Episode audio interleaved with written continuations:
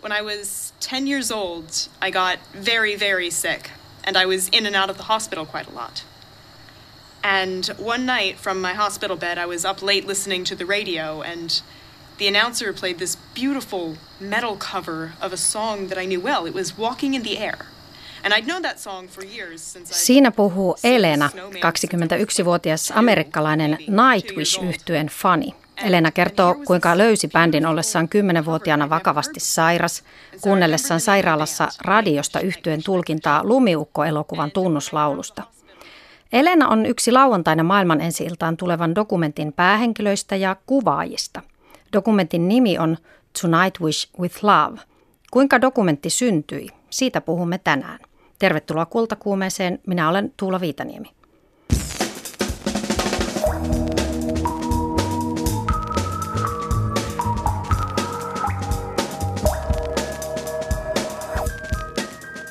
Juuri tällä hetkellä vietetään opera- ja balettikauden avajaisia Almin salissa. Toimittajamme Airikka Nurmela on paikalla ja noin puolin neljän maissa kuulemme suorat haastattelut taiteelliselta johtajalta Lilli Paasikiveltä ja koreografi Jorma Elolta. Toimittaja Niina Mäkeläinen puolestaan on tutustunut poikkeukselliseen näyttelyyn, jossa esitellään amerikkalaisen kuolemantuomitun vangin taidetta. Teokset on tuonut tänne vangin suomalainen kirjeystävä. Ja torstaisen tapaan Kultakuumessa on mukana kolumni. Otso Kantokorpi kertoo kohusta, jonka keskelle performanssitähti Marina Abramovic on joutunut julkisuuden vuotaneiden ja jo sensuroitujen nuoruuden muistojensa tähden. Kolumnissa selviää myös, mitä Kantokorpi itse koki matkatessaan nuorena kulttuuriantropologian opiskelijana Egyptissä. J'ai eu euh, cette idée donc parce que la mascotte de Nightwish, euh, si on peut dire ça comme ça, est une chouette blanche. Euh, donc c'est de là que m'est venue l'idée d'avoir euh, deux hiboux personnifiés en Thomas et Marco. Siinä kuuluu toinen ote ylihuomenna maailman ensiltään tulevasta Yle Kulttuuridokumentista. Siinä ranskalainen Nightwish-fani esittelee puolen selän kokoista tatuointiaan, jossa on kaksi pöllöä. Toinen niistä on Nightwishin kosketinsoittaja Tuomas Holopainen ja toinen on basisti Marko Hietala. Minä olen nähnyt tämän dokumentin. Se avasi itselle ihan vieraan maailman, sai minut nauramaan ja myös itkemään. Studiossa istuvat kanssani nyt dokumentin ohjaajat Kaisa Alenius ja Harto Hänninen. Tervetuloa. Kiitos. Kaisa ja Harto, Dokumentin tekeminen alkoi noin vuosi sitten ja nyt, nyt on se hetki, kun ensi ilta on lähellä. Kerrotko Kaisa ensin, mikä tekee tästä dokumentista aika erityisen? Tästä dokumentista erityisen tekee varmastikin se, kuinka se on toteutettu. Nightwishin fanit ympäri maailman, yli 50 maasta, parisataa fania on osallistunut tämän dokumentin tekemiseen. He ovat kuvanneet dokumenttia he ovat soittaneet siihen skorea, animoineet, tehneet fanitaidetta, auttaneet käännöksissä. Tuleeko jotain muuta mieleen? Mitä tahansa voi kuvitellakin. Fanit ovat osallistuneet sen tekemiseen. Lopputulos on, on todella rikas läpileikkaus metallimusiikin faneista ympäri maailman. Ja myös aika monenlaisista paikoista tässä maapallollamme. Kerrotko Harto, mitä kaikkia tähän yhtä dokumenttielokuvaa isompaan projektiin kuuluu, että kun nyt lauantaina se avataan maailmanlaajuisesti, niin mitä sinne Ylen ver- verkkoon nyt ilmestyy? No tällä hetkellä tietysti jo sivulla yle.fi kautta To Nightwish on näkyvissä aika paljon fanien kuvaamaa materiaalia, valokuvia tatuoinneista, valokuvia itsestään bändin jäsenten kanssa, fanitaidetta piirretty tehtyä ja, ja kaikenlaista tällaista materiaalia, mutta lauantaina sinne aukeaa katsottavaksi tämä tunnin mittainen dokumentti Tonight Wish with Love sekä verkkosarja, jossa on kaiken kaikkiaan 19 osaa mukana muun muassa seitsemänosainen animaatio, jossa, jossa tota, fanit kertovat bändin tarinan ja ovat luoneet myös animaatiohahmoja, bändin näköishahmoja seitsemällä erilaisella tyylillä animoitu, animoitu pätkä sekä ää, näiden lisäksi Nightwishin virallisella Facebook-sivulla nähdään ää, tämä meidän ensi-ilta himoksella, jossa Nightwish yhtye katsoo ja kommentoi tätä dokumenttia ja, ja missä fanit saavat esittää kysymyksiä Tuomas Holopaiselle ja muille. Eli siellä on bändin faneja myös himoksella paikalla.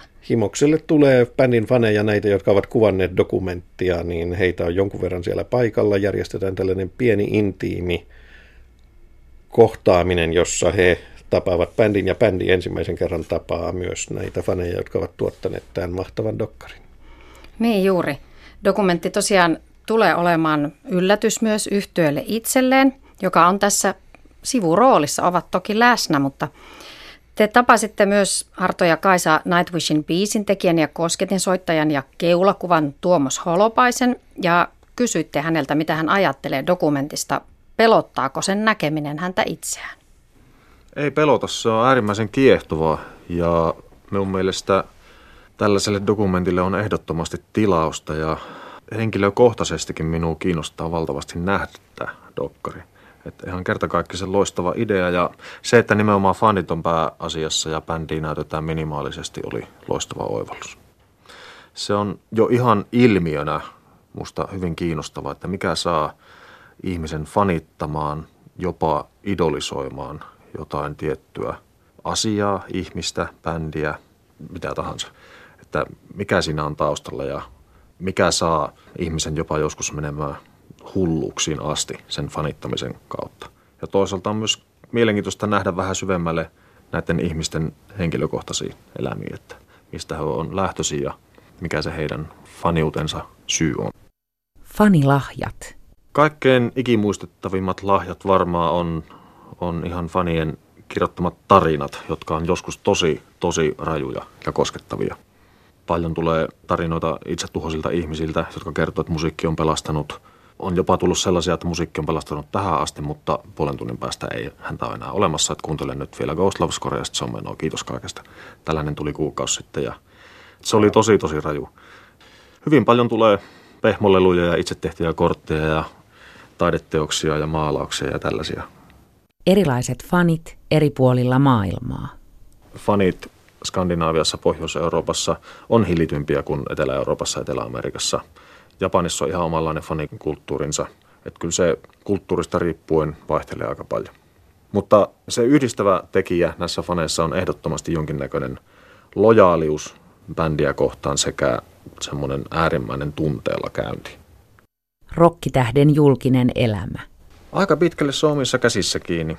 Tiettyjä juttuja et pysty estämään, etteikö ne valuisi julkisuuteen, mutta sitten jos et postaile siellä ja pysyt asiasta hiljaa, niin nämä asiat kuihtuu hyvin nopeasti.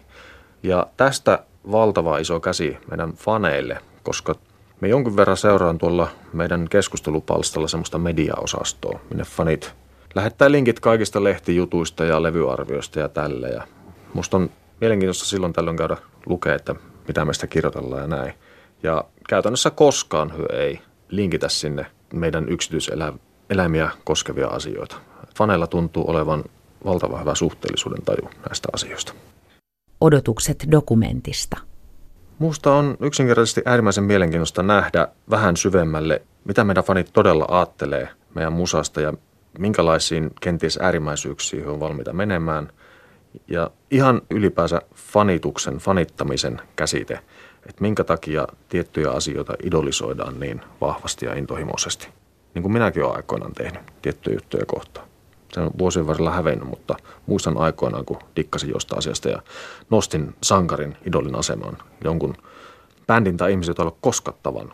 Ja kyse oli täysin vain mielikuvista ja median luomasta illuusiosta ja sitä taiteesta, mitä he teki, mihin me samaistuin. Ja se oli lämmittävä fiilis. Joten sen kautta me ei kyllä ymmärrän, mitä se fanittaminen on. Ja toivottavasti tämä dokkari ja varmasti tuleekin aukaisemaan silmiä entisestä. Tuomas Holopainen sanoi tuossa, että häntä kiehtoo fanius ilmiönä. Mitä te kaksi tämän To Nightwish with Love-dokumentin ohjaajat Kaisa Alenius ja Harto Hänninen olette oppineet faniudesta tämän vuoden aikana? Kerrotko Kaisa, miksi ihmiset fanittavat Nightwishia? Aa, hyvä kysymys. Hankala vastata. Äh, mulla on semmoinen ajatus, että, että näitä faneja yhdistää sellainen kokemus, että siinä vaiheessa, kun heillä on ollut vaikea elämäntilanne. On ollut joku sairastuminen tai läheisen kuolema tai ihan vaikka vaan oma teini-ikä. niin siinä vaiheessa Nightwishin musiikki on jotenkin kolahtanut ja antanut enemmän toivoa ja ö, jotenkin avannut maailmoja ja ollut sellainen lupa näille faneille siitä, että se on ihan ok olla sellainen kuin olet. Joku tämmöinen identifioituminen tapahtuu siinä ja niin kuin vahvistus omalle persoonalle ja sitten sen musiikin kautta löytää tietenkin niin kuin muita vastaavanlaisia ihmisiä, joko samanlaisia persoonia tai saman kokeneita tai jotenkin. Että eh, ehkä tämän dokumentin yhteydessä puhutaan heistä sellaisista faneista, jotka on kaikkein kovimpia faneja, jotka on lähtenyt tähän mukaan, niin heillä aika usein on tämmöinen joku, joku kriisikokemus siellä taustalla. Haluatko Harto täydentää? Joo, tästä sanoit aika kauniisti ja varmasti tässä niin kuin onkin just sellainen, että musiikki on sellainen tekijä, joka ei kysele viisumeita matkustaessa rajojen yli, että, että ne fanit eri puolilla maapalloa jakaa hyvin paljon samanlaisia tunteita ja sen takia heidän on hyvin, hyvin niin kuin palkitsevaa ja, ja hedelmällistä tutustua toisiinsa ja löytää toisistaan asioita, jotka vahvistaa tai jotka panee ajattelemaan tai puntaroimaan toisinpäin sitä omaa suhdettaan faniuteen. Ja mehän ollaan tämän projektin myötä löydetty Nightwish-faneja sellaisista paikoista, missä ei ikimaailmassa olisi voinut kuvitella, että fanitetaan suomalaista bändiä, kuten Kirgisiasta, Kazakstanista, Kostarikasta, Vietnamista, Indonesiasta, aivan ympäri, ympäri maapallon Arabiemiraateista. Et se, se niin kuin musiikin voima nykyisin on just sellainen, kun ei ole enää siitä konkreettisesta levymyynnistäkään riippuvaista, vaan musiikki seilaa tuolla verkoissa niin, niin samalla tapaa myös kontaktit fanien kesken syntyy globaalisti yli rajojen. Niin sanokkaisen. Kysyit sitä, että, että minkälaiset ihmiset fanittaa Nightwishia tai, tai miten se jotenkin on se fanius, niin, niin se on kyllä ihan selkeää, että, että kyllä he on niin kuin runosieluja. Että me odotettiin, että me löydettäisiin ihania hevareita, mutta, mutta se onkin runotyttöjä ja poikia vaikka sitten Indonesiasta. Niin, itselle ihan tuli yllätyksenä myös se, tai uutena tietona, että kuinka valtavan suosittu Nightwish on ja kuinka monenlaisissa paikoissa tosiaan. Kiinnostaisi kuulla siitä, että miten tämmöinen massiivinen joukkoistettu dokumentti on mahdollista tehdä. Tehän kaksi teitte yhdessä viime vuonna tämän kuningas Matti ja Ysäristit dokumentin, jossa myös fanit innostettiin mukaan kuvaamaan. Mutta nyt tämä sama metodi on siirretty globaaliksi. Miten te löysitte ja saitte mukaan ja saitte sitoutumaan tähän projektiin kaikki nämä ihmiset? Harto Hänninen. Totta kai siis faniaate ja fanklubit on edelleen olemassa, vaikka ne ei niin välttämättä kosketakaan kaikkia ihmisiä, mutta niihin kerääntyy intohimoisimmat sielut, niiden ympärillä on kuhinaa ja liikettä, ja kun jäljittää eri puolilta maapalloa Nightwish fan-klubeja ja ottaa yhteyttä niiden, niiden ö, admineihin ja, ja vetäjiin, niin sitä kautta sitten saa tietysti parhaat palat poimittua kustakin faniyhteisöstä. Ja heitä me sitten lähestyttiin ja pyydettiin koevideoita, joita tuli, tuli niin kuin sitten satoja, joista valittiin ne, joihin oltiin sitten enemmän yhteydessä. Ja nämä fanit on kyllä niin kuin peruslähtökohdiltaan äärimmäisen sitoutuneita, kun tällainen mahdollisuus tulee, että saa kertoa omasta lempparipändistään. Ja koko ajan tulee kysymyksiä, joissa, joissa niin kuin ohjaajat esittää erilaisia näkökulmia siihen, ja että miksi just tämä, ja entäs nämä tekstit, ja, ja mikä biisi ja mihin elämäntilanteeseen, niin he itsekin tulee ajatelleeksi ihan toiselta kannalta sitä omaa, omaa fanittamistaan ja omaa bändihistoriaansa. Ja, ja se innostaa heitä koko ajan penkomaan, penkoutumaan vaan syvemmälle sinne, että aika vähän meiltä karsiutui matkan varrella sellaisia faneja, jotka olisi ollut aluksi innostuneita, mutta sitten hiipuneet vähitellen. Niin juuri, No mitkä ovat tämmöisen joukkoistetun dokumentin tekemisen edut ja toisaalta isoimmat ongelmat, Kaisa? Etuna on ihan ehdottomasti se, että ei tarvitse tehdä yksin. Ei tarvitse olla kaikkien alojen asiantuntija. Meillä on esimerkiksi mukana, ihmiset puhuu 20 kieltä, niin meidän ei tarvinnut osata 20 kieltä Harton kanssa, vaan, vaan fanit käänsivät ne omat puheensa meille auttavasti englanniksi. Ja sitten myöhemmin käytettiin ammattikääntäjiä. Ää, toinen asia on tietenkin kaikki semmoinen niin kuin, ideointi. Ei ole kahta, kahta ideaa. Me ei Harton kanssa kahdestaan ideoida, vaan niitä on niin kuin kymmeniä ja kymmeniä tulee aina ideoita mukaan. Ja sitten se tietämys. Minä en ole Nightwish-fani, mutta se, se fani, joka on seurannut bändiä 15 vuotta, tietää joka ikisen liikkeen ja joka ikisen yksityiskohdan yhtyeestä. Ja se on tavallaan silloin se mun käytössä se kaikki tieto. Hankaluus on sitten tietenkin se, että, että tällaista projektia on välillä vähän hankala suunnitella. Mutta se on myös sen rikkaus, että ei, ei voi suunnitella etukäteen, koska seuraavana päivänä voi tulla eteen jotain aivan muuta, mitä on odottanut. Niin, juuri tuossa sanoittekin, kun juteltiin ennen tätä lähetystä, että yllätys olisi se, että ei tule yllätyksiä. Että pitää mm. osata olla joustava ohjaajana. Kyllä. Nythän tosiaan tätä erottaa ikään kuin ohjaajan työn kannalta semmoinen asia, että kun normaalisti ohjaaja suunnittelee kohtauksia ja määrittää, mitä niissä tapahtuu, niin nyt se teiltä ohjaajina on otettu pois, vaan ja ne tavalliset ihmiset, ne fanit, kuitenkin päättää, mitä niissä kuvissa tapahtuu. Se on tosi mielenkiintoista, että mitä he haluavat näyttää ja kuvata. Kaisa Alenius, kerrotko, mitä siellä näkyy siellä dokumentissa? Se on ihan todella mielenkiintoista, että, että mi, millä tavalla ihmiset haluaa esittää itseään, mitä asioita he haluavat näyttää omasta arjestaan, elämänpiiristään ja minkälaisista asioista he haluavat puhua. Perinteisessä haastattelutilanteessahan toimittaja tai ohjaaja niin dominoi sitä tilannetta hyvin voimakkaasti ja johdattelee tavallaan ihmistä vastaamaan tietyllä tavalla tai puhumaan tietyistä asioista. Mutta tässä he saa ihan itse valita, minkä verran kertoo. Ja mulla on vähän ehkä semmoinen jotenkin kutku, että usein ihmiset kertoo enemmän ja avoimemmin kuin mitä silloin, kun kuvausryhmä on paikalla. Se on intiimimpi se tilanne ja se herättää enemmän luottamusta. Kyllä, kyllä ja sitten niin kuin mun lempijaksoni siellä verkossa on sellainen, jossa on esitetty hyvin avara kysymys faneille, että mistä unelmoit? Annettu ohjeeksi ainoastaan, että menkää sänkyyn makaamaan, kun puhutte tästä, jotta se tulisi niin kuin rennoksi se puhe. Ja ne, ne makuuhuoneet on ihan fantastisen näköisiä, ne kuvat on kauniita ja intiimejä ja ne unelmat on ihan, ihan mahtavia.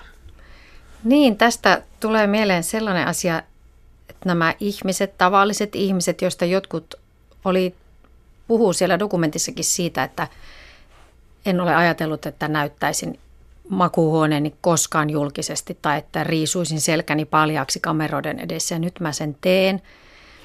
Että he paljastaa itsestään tosi paljon, varmaan ehkä enemmän vielä kuin ymmärtävätkään. Niin millaisen vastuun se teille ohjaajina antaa? Joo, erittäin hyvä kysymys. Siinähän on nimittäin semmoinen asia, että, että me emme tunne näitä henkilöitä ollenkaan samalla tavalla kuin, kuin dokumenttiohjaaja yleensä tuntee kohteensa. Me emme tiedä tavallaan, että mikä se on se siivu elämästä, minkä he päättää meille näyttää. Ja sitten toisaalta taas me kuitenkin päätetään, millä tavalla heidät esitetään. Ja kyllä siinä on saanut hiuksia haroa tuolla editissä. Mutta sitten tietyllä tapaa meillä on koko ajan hyvin välitön yhteys faneihin. Jos on pienikin asia, mitä tarvitsee kysyä, niin me ollaan kysytty. Tai me ollaan paljon enemmän käytetty esimerkiksi vaikka musiikkivalinnoissa tai, tai tällaisissa niiden tavallaan päähenkilöiden apua.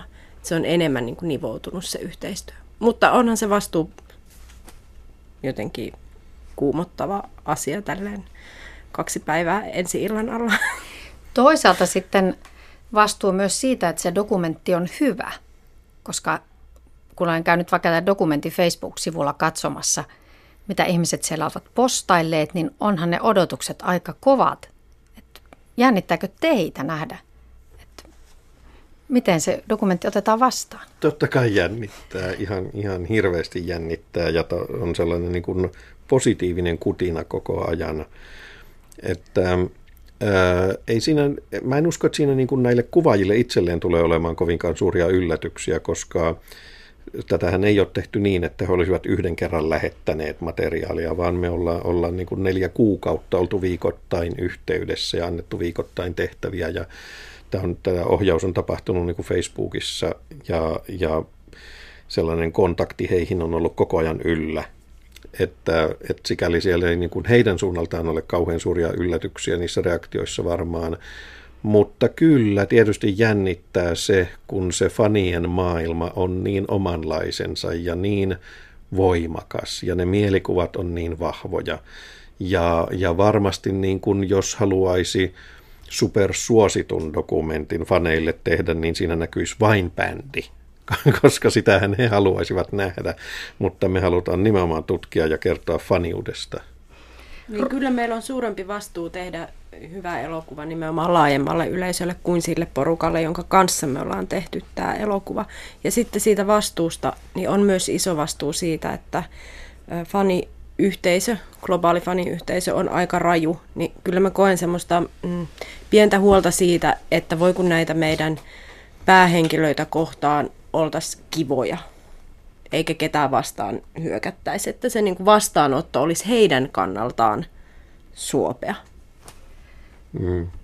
Kyllä, no mutta onnea teille ensi iltaan kovasti. Semmoisen haluaisin vielä itse sanoa, että tämä dokumentti, vaikka se kertoo rockibändin ihailijoista, niin se kyllä kertoo myös isommista asioista, kuten siitä, että miten meitä ihmisiä yhdistää asiat riippumatta yhtään mistään siitä mantereesta, missä me asutaan tai mihin me uskotaan tai minkä ikäisiä tai sukupuolisia tai mitä me ollaan, että ehkä ne yhdistävät asiat olisi kuitenkin olennaisempia kuin ne erottavat.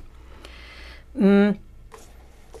Ja Tonight Wish with Love verkkodokumentti julkaistaan tosiaan ensi lauantaina. Se löytyy vaikkapa osoitteesta yle.fi kautta aihe kautta Tonight Wish. Ja Yle Teemalla nähdään tämä televisiodokumentti sitten TV ensi sunnuntaina 28. elokuuta.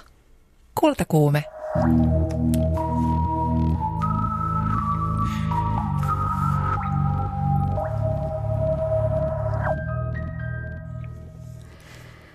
Otso Kantokorpi puhuu seuraavaksi kolumnissaan muun muassa backgammonin tärkeydestä, egyptiläisistä äijistä ja poliittisesta korrektiudesta. Opiskelin 1980-luvulla Helsingin yliopistossa kulttuuriantropologiaa. Oulun yliopistossa sen ala määritellään nykyään näin. Kulttuuriantropologia on oppi ihmisistä, yhteisöistä ja käyttäytymisen sosiaalisesta rakentumisesta eri aikoina ja eri puolilla maailmaa. Haluamme oppia tuntemaan ja ymmärtämään erilaisia kulttuureita ja tutkimme kuinka kulttuuri vaikuttaa ihmisten elämään. Olen keräilijä luonne ja aloin tuolloin keräillä erilaisia määritelmiä sanalle kulttuuri. Niitä oli satoja. Sen olen vuosien mittaan oppinut, että käsitteenä kulttuuri on semanttisesti miltei tyhjentynyt. Sitä voi käyttää mihin tahansa ja miten tahansa. Opiskeluaikoina minua vaivasi se, että määriteltiin kulttuuri tai kulttuuriantropologia miten tahansa teorioissa. Käytännössä kyse oli aina vieraan kulttuurin tutkimisesta. Kohteena olivat aina ne toiset jossain siellä muualla. Opiskelijan haaveena oli päästä sankaritutkijaksi johonkin eksoottiseen paikkaan, mieluummin sellaiseen, joka oli vielä vähän neitseellinen ja josta muut eivät olleet juurikaan kirjoittaneet. Tällaisessa akateemisessa ajattelussa oli jonkinlainen valuvika, jota en koskaan pystynyt ratkaisemaan. Yhden ratkaisuyrityksen tein. Ainoalla pidemmällä matkallani sinne jonnekin joidenkin muiden luokse – päätin vaihtaa näkökulmaa. Vietiin erään ystäväni kanssa kaksi kuukautta Egyptissä ja Sudanissa päämäärättömästi harhaillen. Päätin tehdä niin sanottua osallistuvaa havainnointia, tutkien salaa ystävääni ja hänessä tapahtuvia muutoksia pitkin matkaa. Tästä piti tulla graduni, mutta eihän se tietenkään koskaan valmistunut. Yksi syy epäonnistumiseen oli varmaankin minussa itsessäni tapahtunut muutos. Motivaationi tutkia jotain vierasta tai edes siihen vieraaseen suhtautumista katosi täydellisesti.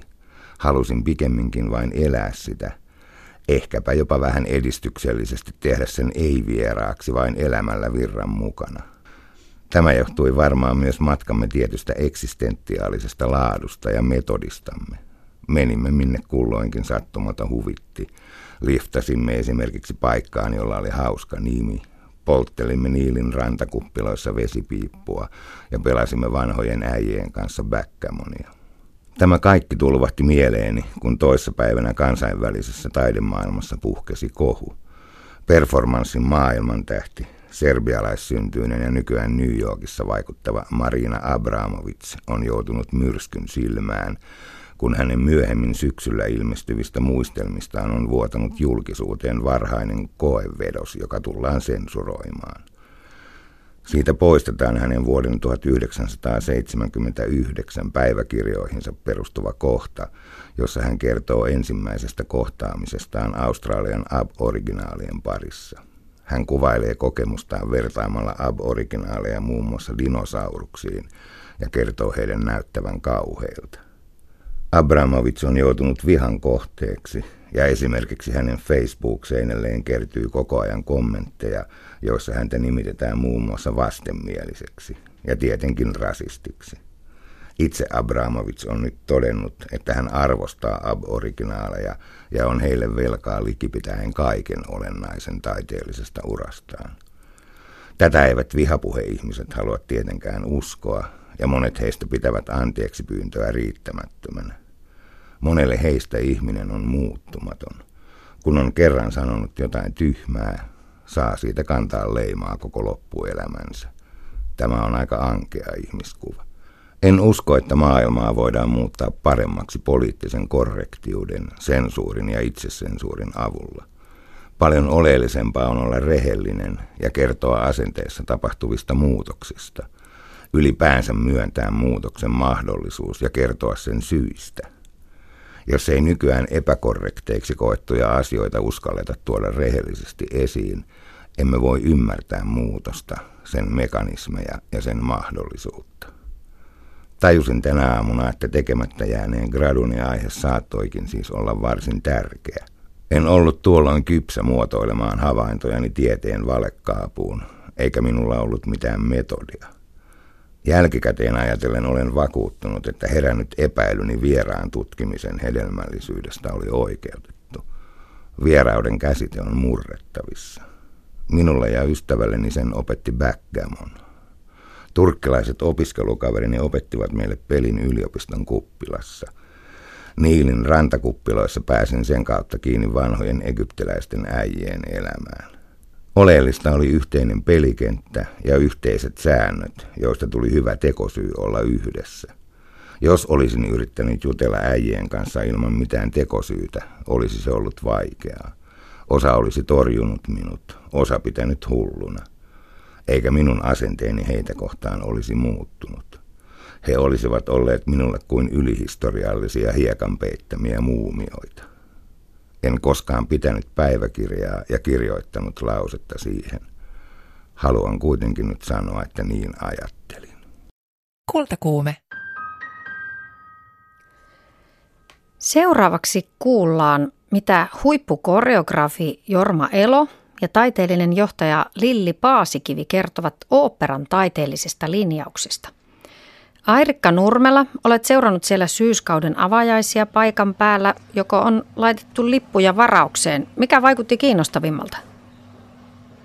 No sanotaan, että ensimmäisenä yllätyin siitä, että olen operan pressissä ja sinne tuleekin sitten räppäri Painface räppäämään ja ajattelin, että no tämä nyt on se juttu, että mistä lähdetään taiteellisen johtajan Lilli Paasikiven kanssa keskustelemaan. Mutta sitten tuossa, mitähän siitä nyt olisi, 10 minuuttia aikaa, kun pamautit Lilli melkoisen skuupin Esa-Pekka Salosen kanssa viisivuotinen yhteistyösopimus. Mitä se tarkoittaa?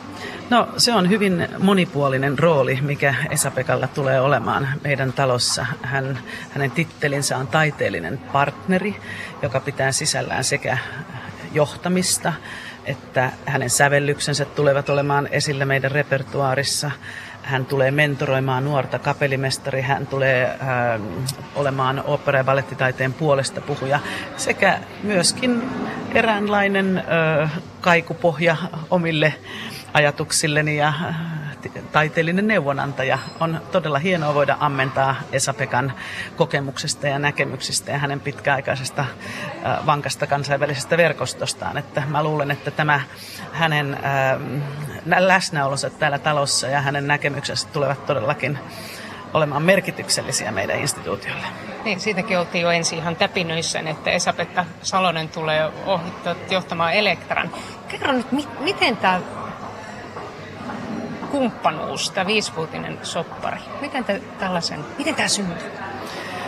No toki mä olen Esa-Pekan kanssa tehnyt töitä vuosikymmeniä oikeastaan, näin voisi sanoa jo laulajana, mutta sitten kun mut nimitettiin tähän tehtävään, niin tietysti Esa-Pekka on kaikkien taiteellisten johtajien unelma saada sitoutettua omaan operataloon. Ja, ja niin mä jo silloin Dresdenissä 2012 kysyin, että onko hän kiinnostunut jonkinlaisesta positiosta. Silloin ei aika ollut valmis eikä, eikä hänellä ollut ö, mahdollisuutta sitoutua, mutta ehkä se lähti purkautumaan sitten tästä ringistä, jonka, jonka hän sitten kun sitä hänelle tarjosin, niin se häntä kiinnosti. Ja sitten siihen lisääminen vielä vähän lisää muita, muita tehtäviä, tuotantoja, vaikuttamista, niin sitten siitä syntyi tämä taiteellisen partnerin sopimus. Esa-Pekka, tähän haastatteluun saanut, hän on tuolta kiskotaan kovasti joka paikkaan, mutta tuolla lavalla kun hän oli, niin totesi että hänestä tuntuu, että nyt on se aika, että hän maksaa takaisin myöskin Suomen, Suomelle, suomalaiselle musiikkikoulutukselle, muulle kaikelle, mitä hän on täältä saanut. Ja toisaalta kehuin muuten hirveän paljon teidän porukkaa ja bändiä, että on sellainen orkesteri, jonka kanssa tekee mieli työskennellä? Miltä se tuntuu? No se tuntuu tietysti todella hyvältä, että kyllähän se on niin kuin meille ihan joka ikiselle tässä talossa merkityksellistä, että saadaan näin korkealta tasolta tunnustusta, koska siitähän ei ole kyse, etteikö Esa-Pekka olisi tehnyt maailman parhaiden orkestereiden kanssa töitä. Kyllä se on semmoinen sparra ja se heijastuu hyvin moneen asiaan, että, että kun tämän korkean profiilin omaava taiteilija haluaa sitoutua meidän taloon, niin mä, sehän tuo mukanaan sitten myöskin muunlaista kiinnostusta ja muita taiteilijoita, kapellimestareita, ohjaajia. Et kyllä mä luulen, että tämä nyt on semmoinen asia, mikä tulee vaikuttamaan ihanalla tavalla lähivuosina. Toki tässä on kysymys myöskin siitä, että, että mikä, se, mikä se on se kokonaisuus. Että nyt mä luulen, että Esa-Pekkakin haluaa profiloitua myöskin muutakin kuin kapellimestariksi. Että hän on mielenkiintoinen säveltäjä ja meillä oli muutama vuosi sitten, hänkin mainitsi tämä Morphed-teos, joka esitettiin Baletti esitti meidän näyttämöllä meidän orkesterin kanssa ja siitä syntyi se, syntyi se ähm, kuriositeetti tavallaan ja kiinnostus tätä meidän taloa kohtaan. Että että tämä on nyt hieno juttu ja mä luulen, että tämä tulee olemaan meillä semmoinen kirkas johtotähti tässä lähivuodet. Tuossa mainitsin myöskin Palefacein, että ensin ajattelin, että lähdetään liikkeelle siitä, että minkä takia Paleface räppää oopperan pressissä. Kerrot toki tästäkin. No, tämä on koululaisooppera, uusi koululaisooppera, joka on, on ö, valmistumassa ja on, on hienoa, että me voidaan saada aivan uudenlaisia yhteistyökumppaneita ja tekijöitä näihin ö, teoksiin, joilla halutaan puhutella ihan uusia yleisöjä, uusia ö, mahdollisesti potentiaalisia tulevia oopperan kävijöitä ja kyllä räppiä tänne taloon mahtuu siinä, missä Wagneria ja Straussiakin. Eli Fairfax tekee tämän libreton ja sitten siinä on viides-kuudes luokkalaisia Kyllä, ja Timo Hietala säveltää sen. Että se on tämmöinen hieno prosessi, mitä meillä on aikaisemminkin jo muissa teoksissa tämä koululaisoperassa todettu hyvin toimivaksi ja antoisaksi kaikille osapuolille.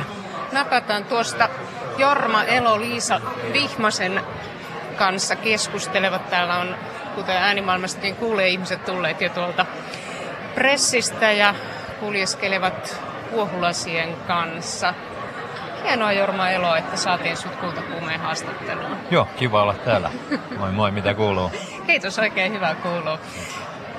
Bostonin operas, balletissa tuonne koreografina paljon täällä Helsingissäkin ja Suomessa ollaan nähty sun koreografioita pääasiassa tällaista niin kuin abstraktia, abstraktia balettia. Ja nyt sitten tartut yhteen kaikkien satujen klassikoista Liisa Ihmemaassa. Miksi? Mä etsin eri, mä olin, tein kesän unelmaa ja mä oon tehnyt Carmen-tarinan. Niin mä etsin, mikä olisi seuraava haaste, joka ei kuitenkaan olisi niin kauhean esitetty valetti jo valmiiksi, niin Alice tuli siihen sitten niin aika äkkiä esiin. Eli tämä on siinä, että ei pelkästään koreografia, mutta sä olet valinnut myöskin musiikin. Eli siinä on näitä klassikkosäveltäjiä, Bach. Nyt en mulla ei ollut. Joo, siinä on Händel, Haydn, äh, Mendelssohn ja Kriegkin on eri, eri klassisia säveltäjiä. Et mä oon valinnut tämän musiikin, koska tähän balettiin ei ole valmista äh, musiikkia, joka olisi niin kuin ihan, ihan tätä tarinaa varten sävelletty, joten mun piti koota tämmöinen, joka mun mielestä olisi hienoa musiikkia ja sitten se myös tukisi sitä tapaa, millä mä haluan kertoa sitä draamaa. Millaista on tehdä sitten lapsille? Tämä on suositusikäraja on yli kuusivuotiaille. Onko se mitkä omat haasteet verrattuna, että tekisi modernia balettia aikuisille? On tietysti, mutta mä tein kesäyön unelmaa. Musta tuntui, että siinä oli paljon elementtejä, jotka oli, oli semmoista, joka sopii lapsille. Ja mä oon tietysti itse klassisen baletin tarina balettien piiristä tullut, tullut mukaan tähän koko hommaan. Että kyllä mä luulen, että se on niin kuin alitajunnassa mulla se, että mikä on niissä baleteissa tärkeä elementti, jotta lapsetkin pysyy mukana on kiinnostuneita ja he antaa se heille jotain. Tällä hetkellä vielä kansallisballetin aikuistanssijat ovat kiinni tuolla Romeon ja Julian harjoituksissa, mutta sulla on niitä pieniä nyt sitten. Millaista on työskennellä näiden balettiopiston lasten kanssa, yhdeksänvuotiaita, kun siellä oli nuori? Joo, näin on. Se on itse asiassa mulle kauhean vaikeaa. mulla ei ole omia lapsia, ää, joten tota, et onneksi mulla on assistentit mukana, jotka tota, auttaa mua ymmärtämään sen, sen lapsen tota, semmoisen, se keskittyminen on tietysti vaikeinta, että mulle yleensä semmoinen, jos ei joku keskity johonkin, se on, on niinku tylsistynyt ei halua tehdä sitä. että se on tietysti koreografille pahin, pahin tota, luonteenpiirre siinä, siinä vaiheessa, kun haluaa tehdä jotain. Mutta että mä ymmär, lapset on ihania ja antaa erilaista energiaa. että se, on, se on hieno elementti tässä ja se on mulle uusi ja niin kuin sanoin, niin vaikea myös, mutta ihana. Kiitos Jorma Elo. Kiitos, kiva olla Tsemppiä. Kerron vielä yhden uutisen tai skuupin, joka täältä pressistä paljastui. Ensi vuonnahan Suomi juhlii satavuotisjuhlavuottaan ja ensimmäinen tällainen virallinen juhlallisuus tuohon kyseiseen Suomi 100 vuotta on se, että kansallisbaletti lähtee vierailulle Kööpenhaminaan. Siellä suosikkibaletti Lumikuningatar esitetään Tanskan kuninkaallisessa baletissa neljästi ja tanskalainen kansallisbaletin johtaja Kenneth Greve kertoi, että sinne on myöskin kuningatar lupautunut tulemaan paikalle. Eli todellakin Grevelle varmasti itselleen hyvin merkityksellinen tilanne. Siirretään takaisin Tuulalle Pasilaan. Kiitos Airikka Nurmela. Kuuntelet Kultakuumetta. Minä olen Tuula Viitaniemi. Kultakuume. Seuraavassa jutussa on kyse paitsi taiteesta myös varsin erikoisesta ystävyydestä. Helsingin Töölössä pienessä galleriatilassa esillä oleva näyttely nimeltä Buddhas on a Death Row esittelee amerikkalaisen kuolemaan tuomitun vangin Mojon taidetta. Mojo tappoi kaksi ihmistä ollessaan 18-vuotias. Hänet tuomittiin kuolemaan ja hän on nyt odottanut rangaistuksen täytäntö, täytäntöönpanoa eristyssellissä 15 vuotta. Sellissä on syntynyt myös taidetta. Suomalainen Maria Jain rupesi Mojon kirjeenvaihtoystäväksi pari vuotta sitten.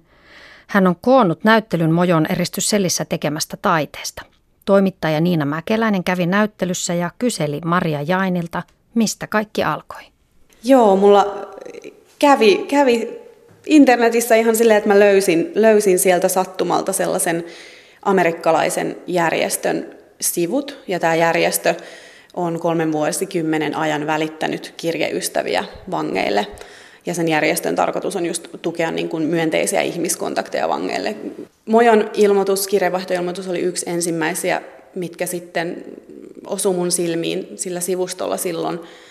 Ja, ja siinä oli paljon sellaisia asioita, yhteisiä mielenkiinnon kohteita, joista hän kertoi, jotka sitten sai mut kirjoittamaan hänelle. Et just meillä on yhteisenä mielenkiinnon kohteena erityisesti just niin kuin joogan ja meditaation harjoittaminen, niin ne oli niitä ensimmäisiä asioita ja ylipäätään niin kuin elämän pohtiminen, josta se, josta se, se lähti liikkeelle. Onko hänellä muita kirjeenvaihtokavereita myös, tiedätkö? Kyllä on. Ja, ja muiden kirjeenvaihtoystävien käsi näkyy tässä näyttelyssä myös, että, että näitä töitä on tullut myös niin kuin heidän kauttaan, että he on postittanut niitä. Ja Mojo itse on, on kertonut mulle, että, että hänelle, kun hän on, hänellä on ollut kirjaystäviä yli, yli niin kuin kymmenen vuoden ajan, hän itse lähti, lähti niin kuin hakemaan sitä kontaktia. Hän sanoi, että hän haluaa, haluaa avata mielensä ikkunoita, hän haluaa puhdistaa sydämestään tahroja, hän haluaa kiillottaa omaa sieluaan, niin hän, hän kertoo just sen, että, että kirjeenvaihto on ollut myös hänelle sellaista todellista elämän koulua ja niin kuin sitä opiskelua. Katsotaan tätä itse näyttelyä. Tämä on pienen pienessä galleriassa täällä Helsingissä. Ja jos katsotaan ensin tänne seinälle, niin täällä on Buddhan kuvia erilaisia. Kerro vähän näistä kuvista, mitä täällä seinillä on. Joo, eli Mojon, Mojon työt on kaikki Buddhan kuvia. Hän, hän on kertonut, että hän niin lähti, lähti jo silloin, kun oli ollut vankilassa muutaman vuoden, niin hän lähti etsimään niin kuin sitä, että miten hän voisi käsitellä omia kokemuksiaan ja tunteitaan. Ja, ja hän löysi taiteen tekemisen. Ja vuosien aikana sitten se on jalostunut siihen, että, että, että hän löysi tämän Buddhan kuvan tekemisen niin kuin kuvallisena ilmaisuna, mutta myös sitä kautta hän on lähtenyt tutkimaan erityisesti niin kuin Buddhan opetuksia, käsittelemään omia kokemuksiaan ää, näiden kautta. Eli hän, hän tekee tälläkin hetkellä, jatkaa edelleen tätä, tätä Buddhan kuvien sarjaa ja mulle itselle tuli just postissa tuossa pari päivää sitten lisää todella upeita töitä, jotka ei ole nyt tähän näyttelyyn mahtunut, eikä ehtinyt. Näitä on tehty A4-papereille, vesiväreillä, värikynillä. Mitä tekniikoita ja mitä materiaaleja ylipäätään siellä kuoleman sellissä on mahdollista saada käsiinsä? Materiaalit on hyvin rajattuja, että täällä vankilassa niin kuin saatavilla vangeilla on mahdollisuus ostaa sieltä vankilan kaupasta niin kuin todella perus ää, piirroslehtiöitä, vesivärilehtiöitä, erittäin huonolaatuiset vesivärit ja värikyniä esimerkiksi, että et Mojo käyttää niitä paljon ja yhdistelee sen lisäksi sitten esimerkiksi kirjan kansia, eli, eli muutamia teoksia on tehty ihan kirjan kansille tai kirjan ähm, sivuille. Sen lisäksi esimerkiksi niin kuin kirjeystävien lähettämissä kirjeissä tule, tulevia elementtejä hän on niin kuin uusio käyttänyt sitten. Mitä sinne saa lähettää? Saa lähettää ihan siis perus, peruskirjeitä, ähm, joko käsin tai koneella kirjoitettuja, saa lähettää valokuvia, saa lähettää valmiita kortteja, mutta ei saa lähettää esimerkiksi mitään itse askarreltuja kortteja. Sen lisäksi näissä töissä on elementteinä esimerkiksi ulkoiluhäkistä löydettyjä pikkukeppejä, joita linnut pudottaa sinne. Mojo näkee sen, sen niin kuin lintujen viestin, viestinä elämästä. Vaikea kuvitella ahdistavampaa tilannetta ihmiselle, kun odottaa kuolemanrangaistusta sellissä vuodesta toiseen. Tässä on vähän ahdistavampia näkyjä, on tuommoisia tummia sävyjä ja tuollaista vähän häiriintyneen näköistä viivaa, miten tuota, nyt luonnehtisin esimerkiksi tuolla alhaalla tuo näyttää pahoinvoivalta tuo yksi buddha.